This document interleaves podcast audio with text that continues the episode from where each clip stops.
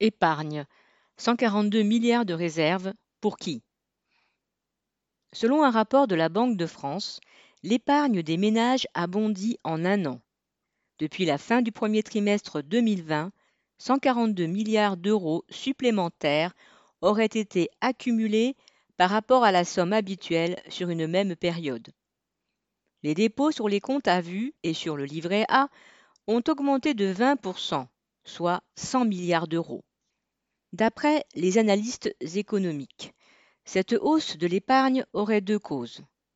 La première serait les périodes de confinement qui ont bloqué des dépenses n'étant pas de première nécessité, telles les sorties, les voyages, les achats pouvant être reportés, etc. Ces économies qualifiées de forcées ont majoritairement concerné les couches les plus aisées de la population. On le constate d'ailleurs en voyant une partie d'entre elles investir maintenant dans l'achat d'appartements ou de résidences secondaires.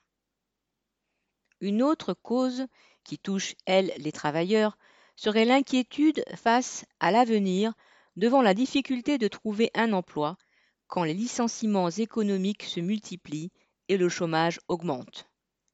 Mais encore faudrait-il qu'ils aient eu les moyens de mettre de l'argent de côté, l'allocation du chômage partiel ne couvrant que 84% de leur salaire antérieur, et pour les plus modestes, c'est surtout leur endettement qui a augmenté.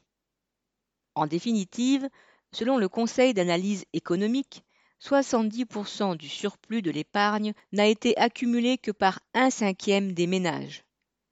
Dans cette période de crise, où les fermetures d'entreprises se multiplient, les plus riches se moquent de l'intérêt national et choisissent d'arrondir leur capital par la spéculation, même si cela conduit l'économie au précipice.